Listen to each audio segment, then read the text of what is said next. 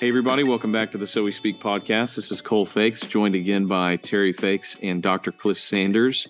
We are bringing you the third installment of our Awakening series. And today we're talking about one of the more infamous names in American history. If you've been through a junior or senior English class in American Lit, we're talking about Jonathan Edwards.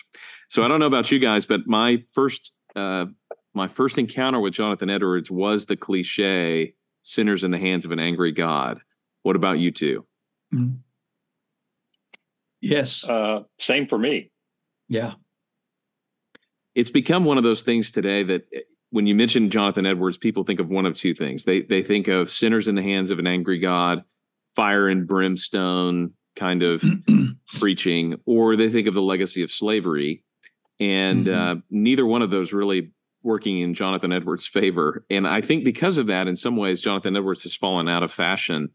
And uh, there was a huge revival of interest in Jonathan Edwards in the middle of the 20th century, leading up to tons of books published. Crossway and IVP and Oxford University Press publishing dozens of books in the early 2000s. By the time I got to seminary and doctoral work, you didn't hear a word about him. And so part of our mm-hmm. goal today, it, talking about him, is we're bringing this great awakening full circle back to America. But hmm. also, I really want to raise awareness about the really, really good parts of Jonathan Edwards. And so let's let's kick that off by saying, when did you guys come to read or get past the first stage of of Hellfire and Brimstone Edwards and incorporate him into your own life? Well, for me, uh, I'm rather late to the game because I know Cliff w- had an interest and knew quite a bit more about Edwards than I did. I'll just be honest and tell you it wasn't until Crossway started popularizing some more of his works. Mm-hmm. Uh, I mean, they've been out there, but uh, I picked up Heaven is a World of Love, which mm-hmm. is a Crossway republish, and read it, and I thought, wow, this is this is not your stereotypical Jonathan Edwards. He he talks in there, Cliff, about something you talk about a lot, the phrase holy love. And I thought, well, there's more to Jonathan Edwards than the stereotype. But Cliff, I know that you had read his works long before I had. So how did how did you see the other side of him? You know, I I was a pastor and of course reading books and studying it different all the time. And I saw this book, Religious Affections, and it said Jonathan Edwards. Um, and I probably the initial thought was, I mean, I knew about Edwards, but it was pretty much like Cole said, pretty narrow. You know, this preacher, sinners in the hands of an angry God. I knew he'd had some affiliation with David Brainerd. I knew some uh, association with Yale University, uh, those kind of things. But I was really intrigued with this notion of religious affections. Um, it sounded different maybe than what you would normally think of him as more stern, maybe uh, rigid. But here was one who was working hard uh, to identify, to verify, if you will, uh, what it meant to have these religious affections. And then as a pastor, you know, a concern always because people are having all kinds of experiences and things happen to them and they think they're legitimate uh, I think there was some of that of, of an interest to to have some clarity. I wonder if if a lot of pastors haven't come across Edwards in the same way, looking for something that they're not finding anywhere else, and then you find this deep well in mm-hmm. Edwards. Um, you know, I, I think I, I came across Edwards in a deeper way through two pastors that have been influential for me, Tim Keller and John Piper, who, if you read any of their stuff, you're going to encounter Jonathan Edwards. And so they were a big pointing arrow back to him. And I was reading something talking about the resurgence of interest in Jonathan Edwards. And one of the things that they attributed to it is that in the 1930s, Martyn Lloyd-Jones in Britain was reading mm-hmm. a compendium of philosophy in the West. And one of the chapters had mentioned the greatest American philosopher theologian named Jonathan Edwards. He had never heard of him before. And so he asked one of his pastoral mentors, Hey, you know, I want to get some more stuff by this Jonathan Edwards. Do you know of anything? And he also hadn't heard of him. So he calls up this bookstore and asks them if they have anything by Jonathan Edwards. And they don't at the time, but they told him there's a two volume set that was printed in like the 1840s or something that uh, float around in used bookstores and to look for it. And so, not long after that, he's in this bookstore in London, and down on the ground under the bottom shelf, he finds two volumes of Edwards' collected works. Mm. Of course, now the collected works of Edwards are like 27 volumes, but mm he finds this two volume work of Jonathan Edwards, buys it, reads it cover to cover, and he said it influenced him more than any other book that he had read during hmm. his uh, ministry.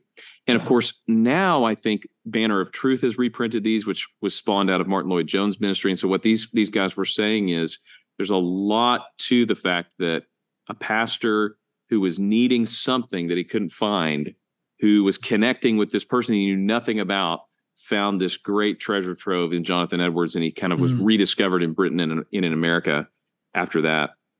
Of course, our, our primary interest in him right now is in this series, we're talking about awakening, we're talking about revival.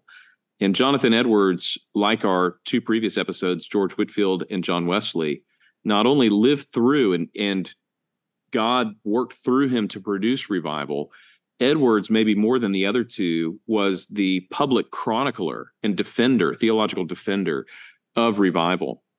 And uh, of our three, he's the only American. The other two are British. They brought revival with them and sparked revival in America. But Edwards uh, is wired a bit differently. He's uh, he wrote a bit differently, but he rounds out this trio with several really interesting treatises on revival, what it is, how to explain it, how to defend it, what does the Bible say about it. So he's the he's the perfect third person to unite with these great preachers and travelers to talk about renewal then and renewal now. I agree, and that idea of renewal, just kind of getting into his life just a little bit. He lived from 1703 to 1758 and he was uh, skipping ahead a little bit. He took over his father's church, uh, I believe, in Northampton. Mm-hmm. And so he uh, was preaching there. And when the First Great Awakening happens in 1740 to 1742, we see our characters coming together. George Whitefield was in America 1739 and 1740 on kind of a preaching tour. And he and Edwards met at that time. And Edwards uh, kind of stimulated this uh, revival, if you will, through his preaching in Northampton and surrounding areas. And so they sort of come together in 1740, right about the beginning of that Great Awakening. Yeah, so Edwards, like you said, is is somebody who lives through a really interesting time in American history. Before the American Revolution, we've talked about kind of the revolution before the revolution. And uh, I'll just point out a couple things about his early childhood. He's he's born, like you said, in 1703. He's the fifth child and only boy of 11 kids. So, mm. so he's got he's got 10 sisters eventually. and he goes to Yale at age 13. And in fact, Yale, e- even though Edwards died as the president of what would end up being Princeton, Yale is still the place where all of his works are collected. The Yale, the the Jonathan Edwards Center at Yale is where all of his mm-hmm. journals, sermons, all of his uh, papers are. So he goes to Yale at 13, has some doubts, works through those, really becomes a Christian in 1721 when he's about 18. Briefly takes a pastorate in New York and pastors there for about a year and a half, gets his master's, and then he teaches at Yale until 1726 when he joins his grandfather in Northampton. So he came from he came from great stock. He had his father was a pastor and his mother's father, his maternal grandfather was a pastor. And I want to go back and mention this because his grandfather Solomon Stoddard who he takes over as an associate and then when Stoddard dies in 1729 I believe um, mm-hmm. or 1727. He takes over that church. Stoddard was, for all intents and purposes, we would view him today as kind of a mega church celebrity pastor. He was one of the most well known pastors, civic leaders in the colonies at the time. And so Edwards is stepping into a huge mantle of leadership and respect. And in fact, as we'll talk about later, uh, Edwards ends up getting fired from this church. And part of the reason hmm. is because he takes a stand against something that his grandfather had done. So he's filling some huge shoes at a very young age, but he stays at Northampton and ministers there for 25 almost 25 years. And it's there that we start to see revival taking place. And I think when most people think about the Great Awakening, they think of some immediate short term revival. But when you read about this period, what you see is there were miniature winds of revival taking place all over New England at this time. In mm-hmm. fact, the first time that it really started in Jonathan Edwards' church was in 1734. He gets to his church and realizes that the major problem that they're confronting is kind of a casual social Christianity as opposed to a vibrant, spirit-filled, true Christianity. So we're we're not the only people who have Christianity as kind of a social identity as opposed to just a set of beliefs and, and renewal. He gets there, he's got a lot of casual, nominal Christianity. And he starts to confront this in his church. And and we talked about this in the in the uh, episode about Whitefield th- this was not the heyday for Christian belief in America. This was actually a pretty spiritually cool mm-hmm. time in in our history, and I think that's one of the reasons it's so uh, remarkably like our day today. It's coming from an era where you had spiritual giants that everybody remembered the Puritans, the Pilgrims, the founders of these colonies. But this second, third, fourth generation of people didn't share the deep conviction that their parents and grandparents did. Instead, they were going through some spiritual motions. And when Edwards gets to his church, he realizes this is not a church full of Christians. This is a church full of people who know something about Christianity, who like to play Christian, but there's not a lot of renewal and regeneration that's taken place here.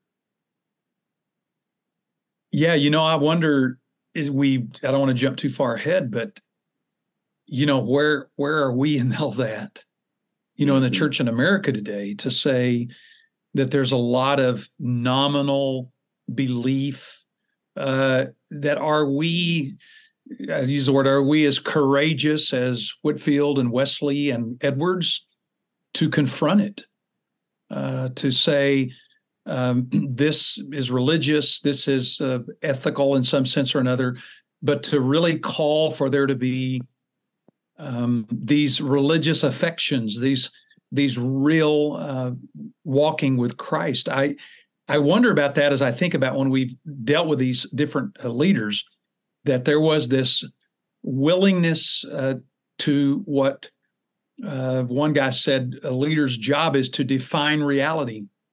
Mm. And to define reality, sometimes in the church today now, it's it's it feels uncomfortable. It feels uh, uh, harsh or something like that, but to define reality, I think that's what these men did.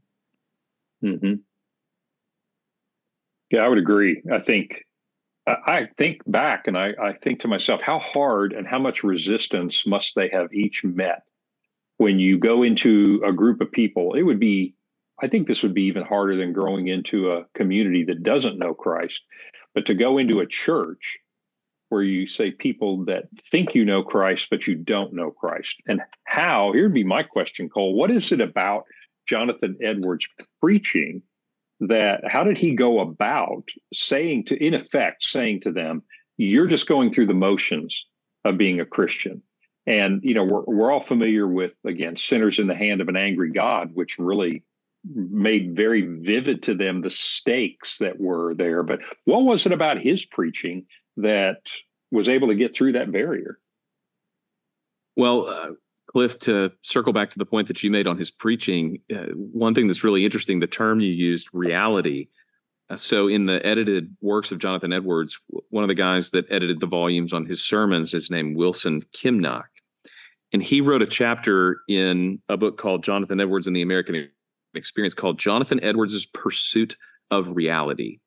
And so I think that's a great summary of what Edwards was really trying to do is he was trying to make the truths that the scripture speaks about, the things that are actually true about the world, as real and more real than the false things that people were believing in their unbelief. And and this is the work of preaching as Edwards went about it is to convince people of true reality. In fact, his whole life I think was devoted to this aim of understanding the true reality of God, of knowledge, of scripture, of the world. He had this highly integrated view of everything that God had made pointing to God.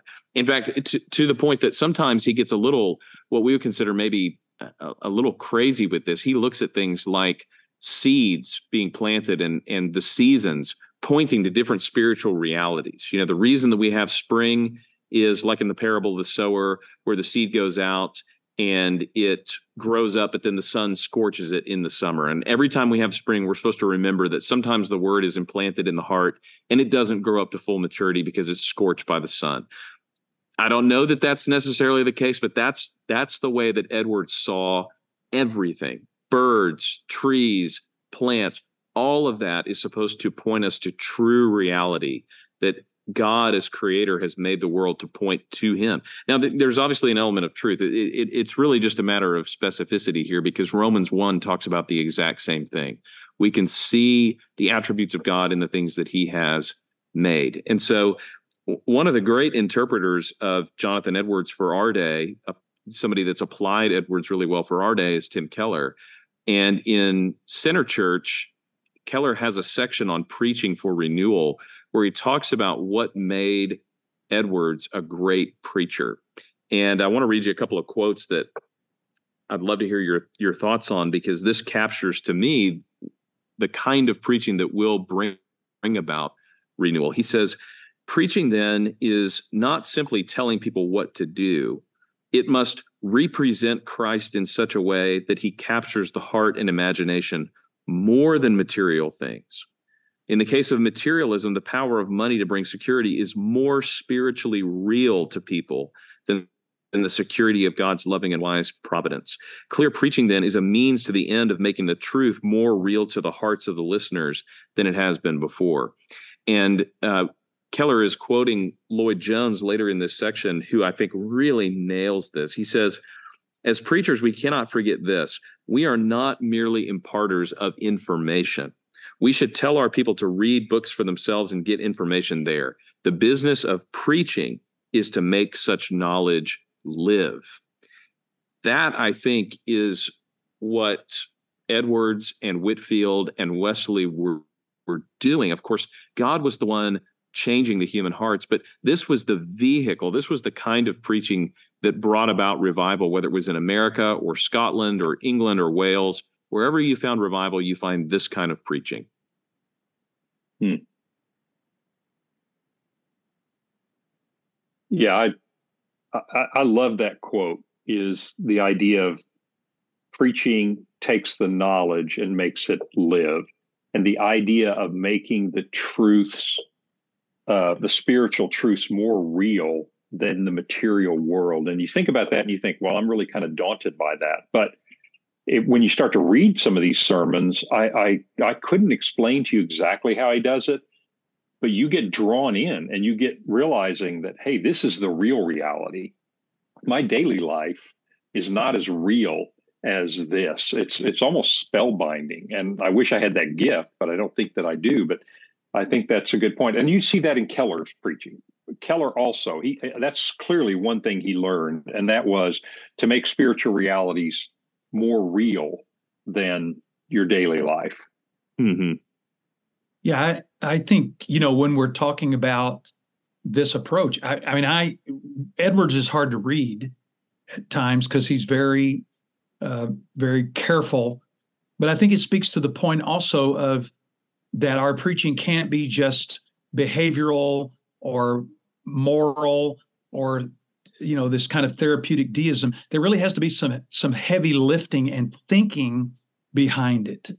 His his philosophical bent i think had a great deal to do with his ability to and, and people don't think that they think philosophers are just abstract and you know generalized but his philosophical bent really prepared him and enabled him to speak about reality at such deep levels that was unavoidable and I think that sometimes my preaching, my teaching lacks some of that thoughtful digging into the philosophical underpinnings of what uh, is being asked to be considered. So I think he, mm-hmm. I think he's a genius in that area. Yeah, you I know, can't remember who uh, who it was that said this about Whitefield, but they said something along the lines of, and maybe you guys remember who, who this was, but they said one of these things. There was a guy that went to listen to him that did, wasn't a Christian, and somebody asked him, and they said, you know, why do you go listen to him? You don't believe him, do you? And he says, no, but he believes it. And that's what brought some of the power to Whitefield's preaching. And I think the same is true with our other two as well. You can teach and preach in a way that there's a distance between you and the things that you're talking about. Like, hey, I'm describing something to you over here, versus a way of preaching that you are preaching from the lived experience of the living God. And that brings a power not just of rhetoric, it brings a power of pointing your people not just to you and not just diverting them over to something else, but really of you disappearing so that they can encounter God through your preaching. And that, that's the kind of preaching that that Edwards really aspired to do. And uh, he didn't have some of the verbal theatrics that Whitefield had, or even that Wesley had. I don't think he was quite as animated a person as either of those two. But he was able in his preaching to come from such a, a, a, fiery, hot experience of God in the heart through the affections that when people listened to him, they were now having the Spirit in them connect to the Spirit through the Word, and they were encountering God in his preaching. And I think that's something with our own different styles and ways of teaching that we all aspire to is not that people would get done and say, oh, that was really a great sermon. That person's really a great preacher but the real weight and magnitude of we we encountered God as we were listening to this preaching. You know, one thing that comes into my mind, and I'm not being critical of applicational preaching. I do think there's a place for that. But when I read the sermons of all three of these men, it it really doesn't they're after something bigger than a Bible lesson and an application for your life. Again, I'm not saying that's a bad thing but you get the sense that they're actually going into the heart and really want to see some kind of transformation, regeneration, rather than, quote, just an application to your life this week. And that it just, for some reason it expands my mind when I read it, I realize your project is far bigger than giving me something to apply to my life this week. You actually want to start tinkering with my heart. Mm. Cliff, I know that uh, religious affections, which for anybody who's actually read any of Edwards, that's typically the first thing that people read outside of some of his sermons is the religious affections. I know that book has meant a lot to you, and um, when when revival starts to break out in New England and especially in Northampton after Whitefield comes through. They have a mini revival in 1734 through 35 when Edwards is preaching on regeneration which is the same thing that these others were preaching on. That's kind of an interesting theme in the in the awakening. But after that, he starts to write about what's happening in these revivals. And when the big Great Awakening revival takes place in uh, 1740 through 1742, he makes it his work to examine what actually happens in a person when they're converted and one of the products of that lifelong pursuit is the religious affections. Give us a sense of what Edwards is trying to do in that book and uh, what you've taken away from it. Oh, wow. That's quite a project there, Cole. You know, uh, I, again, um, in the context of people that have a lot of religion and it's sort of cultural, what I took from the book was this attempt to try to understand what a real Christian is really like and what is happening to their affections, as Terry, you'd said, their will and their inclinations. He uses that word too, is they're they're inclined toward now. And so I took from the book, you know, as a pastor and as one trying to know how to preach to my own people, that to get past just this cognitive comprehension level to understanding how does one's heart and life change? How does one's heart and life get formed in such a way that these are legitimate religious affection and not just not just feelings and not just pursuing uh, or Edwards isn't saying, hey, you need to pursue a bunch of feelings and a bunch of religious affections. He's really saying this is what happens to the heart and the affections when one encounters the living God. And so I I found great value in it. I found him at different times um, incisive in the sense of really making some careful distinctions. Then other I found him other times being very pastoral uh, for people who I, I appreciate his real uh, uh section on assurance, uh, how that this religious affection thing's not feelings. There, it is really the will. It's the inclination of the heart. So, I found the book to be terribly helpful to me as a person, and then I think it helped inform uh, some of the preaching that I wanted to do to get past, if you will, I, I guess the parable of Jesus, uh, talking about where where Jesus is now the treasure in the field. Mm-hmm. That that now it's not just oh yeah Jesus died on the cross for my sins, but He is now the treasure of the field. That my life is now so uh, desirous to to have everything uh, for Him. So that it, it did a great and continues. I, I still read it. I pick it up. I had it on my desk the other day uh, when you said we are going to do this, I said, "Well, I'm already reading this some more, so I'll uh, I'll use it again." That that to me is one of the huge takeaways: is that the change that happens in us is not just in our actions, it's not just in our thinking, it's at our it's at the level of our will and our desires. Um, the affections, the way that Edwards defines them, they they are the center of who we are as human beings. The affections determine what we long for and what we treasure. And those are the things that that are changed when the spirit comes into our life. I, I want to come back to his writings on revival uh, and talk about renewal more broadly at the end but i can't skip what happens later to edwards. He's at northampton like we said for about 22 years in this big dispute which has been boiling up for some time erupts in 1749 when Edwards declares his position on what was called the halfway covenant. Now, this is, I don't I don't want to get too far into the weeds here, but it's kind of interesting what was going on in these churches. So, under Solomon Stoddard, which was Jonathan Edwards' grandfather, you had people that church attendance was mandatory in the in the colonies at this time. But they had some sense that you can't make somebody believe something. You can make them attend church. You can try to build a society where people are acting in Christian ways, but they knew enough to know that you can't force somebody to believe. So church attendance was mandatory, but church membership was not. So, in order to be a member, you needed to give a story of your conversion. And what basically ended up happening was you had people going to church that wanted the full benefits of being a church member, but couldn't give you a story of conversion because they weren't Christians. And what they really wanted was when they had kids, if they were attending church, they really wanted their kids to be part of the covenant.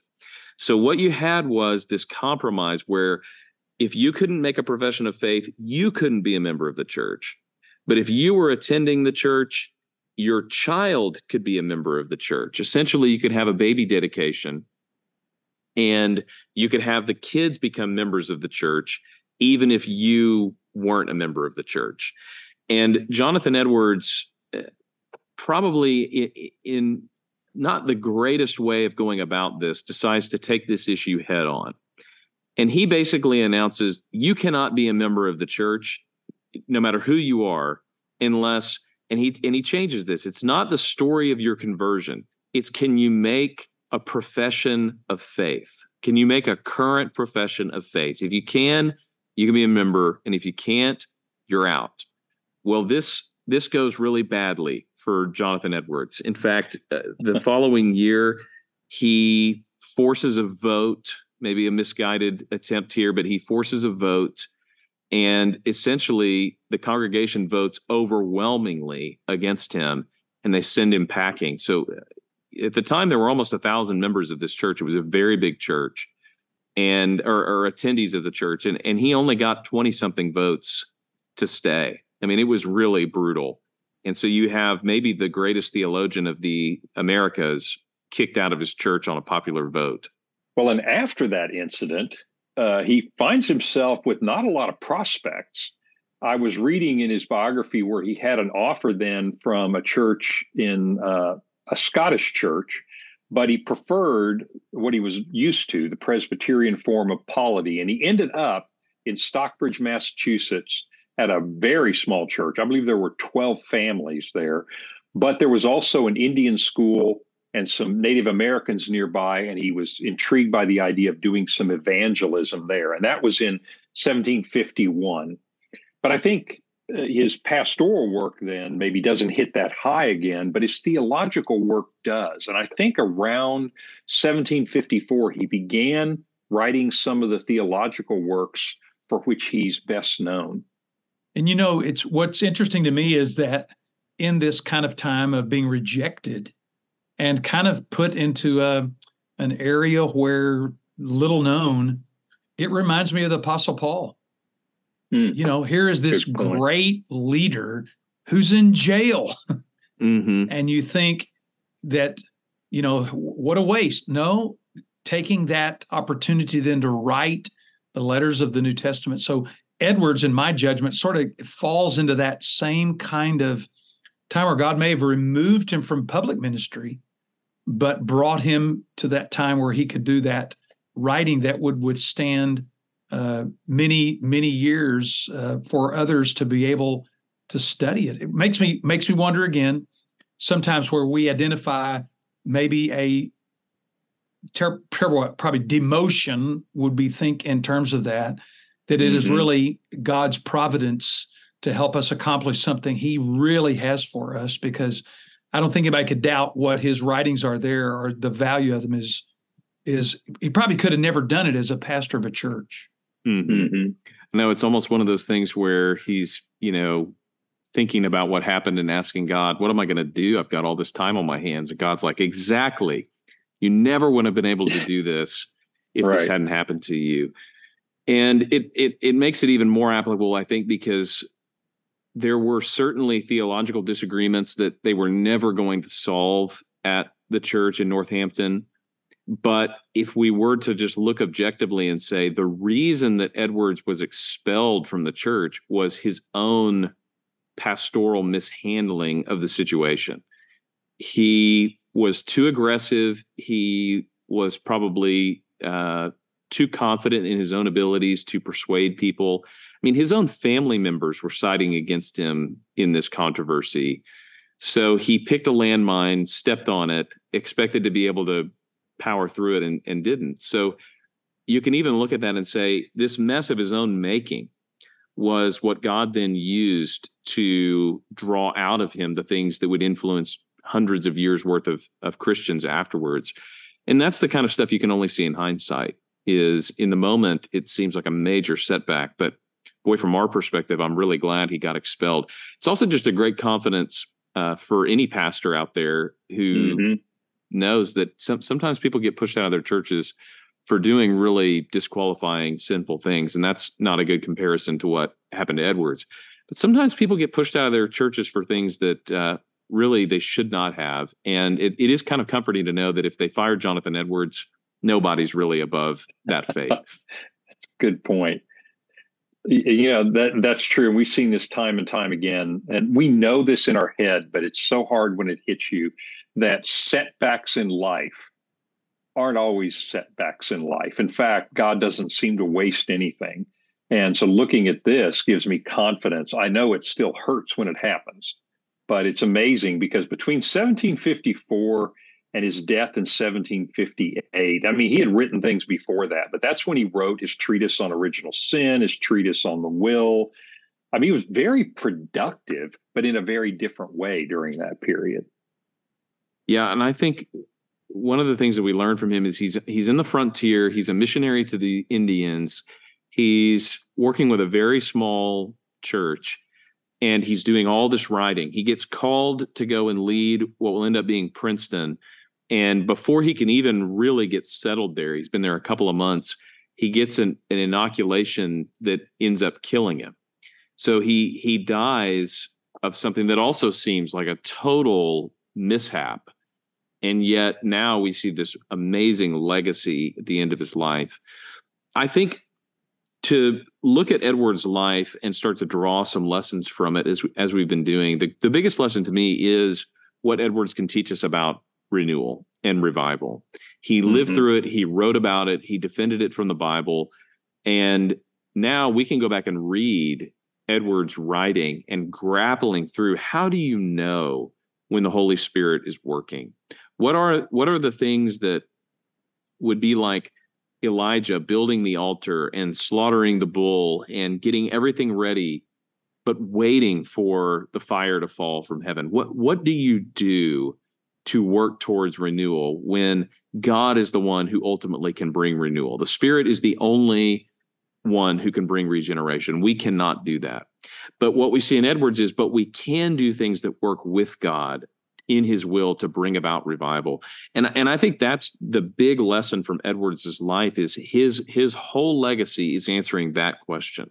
What is renewal? How does it happen? How does God bring it about? And how can we be a part of it? You know what was fascinating to me um, recently in the Asbury revival, that what I found were friends of mine that I knew and others that were reading Edwards on revival.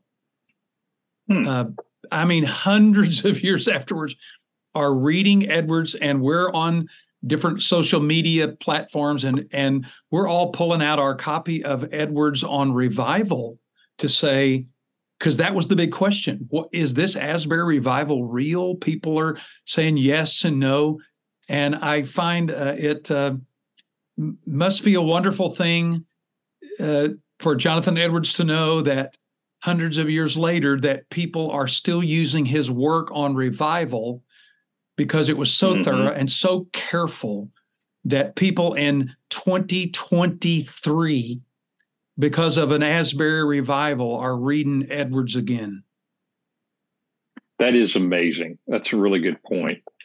You know, one thing as I think about the three of these men, there's a great lesson that jumps out at me as well because uh, Whitefield is the great preacher. I think anybody would say that he's probably the most successful preacher of the three, as good as they as they all three of them were. And he was the international celebrity. Again, not that he was, you know, it went to his head, but he was very, very well known you get, uh, and then as Whitefield himself said, the legacy from John Wesley is, of course, his preaching, but also his organization that lasted long after the sermons. And then here we have Jonathan Edwards, who, after he gets fired from his church, can't even find a, a reasonable church to hire him. So he's not that well known. Uh, he's not, uh, in my view, maybe not as good a preacher in some ways, as stirring a preacher as the others. And yet, here we are talking about him and his impact. And it just gives me encouragement to say it really doesn't matter how big a church you're pastoring. It doesn't even matter if you're a George Whitefield kind of preacher. Is God is going to use, he used these three men in individual ways to have a huge impact. And so there's not a one size fits all. Like if you want to have an impact, better be a great preacher. Or if you want to have an impact, better be a great writer like Tim Keller. The truth is, God used everybody in their circumstances. Mm-hmm. Yeah, Cliff, you're right. I think th- the way that uh, God used Edwards and what he was really gifted at, he wrote these three treatises that I think the Asbury revival it sparked everybody to go back and look at one of these that had had encountered them. A faithful narrative of the surprising work of God in the conversion of many hundred souls. They did titles a little differently than we do now. You just go ahead and put everything you're going to say in the title. and uh, the distinguishing marks of the work of the Spirit of God, some thoughts concerning the present revival of religion in New England. These are still the mm-hmm. resources to go to to say, is this really something that God's doing? Is this really the Holy Spirit? What should we be looking for here? What what are the false indicators versus the true indicators that yeah. God might be up to something? Yeah. Well, you know, I've told you guys before, and the, I just find in Edwards I find in Thomas Wilcox, John Bunyan, many of the pure English Puritan writers, I just find a depth of inward religion that you just can't find everywhere. And if I could recommend anything to our viewers for them to dig around in John Bunyan and Thomas Wilcox and Joseph Flavel, um, you know, some of these great writers that that really did uh, re- refer to the reality of conversion, to the reality of ch- of change, that uh, just they feed my soul uh, in ways so much of other readings just uh, don't do it for me. And I'm not being negative about that. I'm just saying for me. But but this idea of reviving, this idea of an inward, uh, Wesley called it heart religion. Uh, others have called it uh, being, uh, you know, the evangelical conversion. I just find he, Edwards and others a a rich, rich resource and inspiring. You know, to me, when I read their works, it inspires me to want to be uh, deep, more deeply in love with Christ. One of my favorite quotes from Edwards is he said, He who would set the hearts of other men on fire with the love of Christ must himself burn with love. And I find that just very inspiring on a personal level. It drives me into prayer, it drives me into the word. And I just it's edifying to me. Yeah, I would echo that for sure. And as you mentioned earlier, I wonder what Edward's legacy would be if Heaven is a World of Love was printed in American literature textbooks instead of Sinners in the Hands of an Angry God. Um, although, if you go back and read Sinners in the Hands of an Angry God, it's a, it's an interesting sermon, but maybe not the most mm-hmm. characteristic of Edwards. But I'll close. If somebody's looking for a place to dive into Edwards, I would recommend his sermon called A Divine and Supernatural Light. It's about 10 pages. You can find it on the internet. Just type in A Divine and Supernatural Light. The Yale Edwards Center has uh, the text of it on their website. But in this sermon, this is preached in 1734. So this is when the first miniature revival is going on in Northampton. And he takes the text, Matthew 16, 17. Blessed are you, Simon Barjona, for flesh and blood did not reveal this to you, but my Father who is in heaven. And the doctrine of the sermon is there is such a thing as a spiritual and divine light immediately imparted to the soul by God of a different nature than that can be attained by any natural means. And he's talking about what it means when the Holy Spirit really comes into your life when you when you repent and you surrender your life to Christ and you're sealed with the Holy Spirit. He says what fundamentally changes in a person is they don't just have a knowledge of God anymore, they have a real sense of God in the heart. And uh, to me this this really this this quote sums up almost everything about Jonathan Edwards that we should be thinking about in our day, longing for renewal and revival in a in a culture that seems like it's going the wrong direction. He says, "He that is spiritually enlightened truly apprehends and sees and has a sense. He does not merely rationally believe that God is glorious, but he has a sense of the gloriousness of God in his heart. There is not only a rational belief that God is holy and that holiness is a good thing." but there is a sense of the loveliness of God's holiness. There is not only a speculative judging that God is gracious, but a sense how amiable God is on account of the beauty of this divine attribute. I think that's hmm. what we need if we want renewal, not just in big numbers, but renewal in our own hearts is not just the knowledge of God, not just the fact that we've been around church, not just that we can say Christian things, but the real sense on the heart of the reality of God's glory and his holiness and his beauty and his grace. And if you have that, then you'll be able to speak and preach and lead and be a friend in such a way that you can see it happen in others.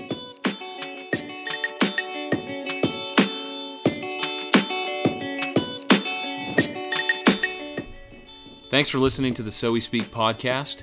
If you like what you hear, go ahead and leave a comment, leave a review, email us, tell us what you like about it, tell us what you'd improve about it. Thanks to all you guys who are listening, and we'll see you next week on the So We Speak podcast.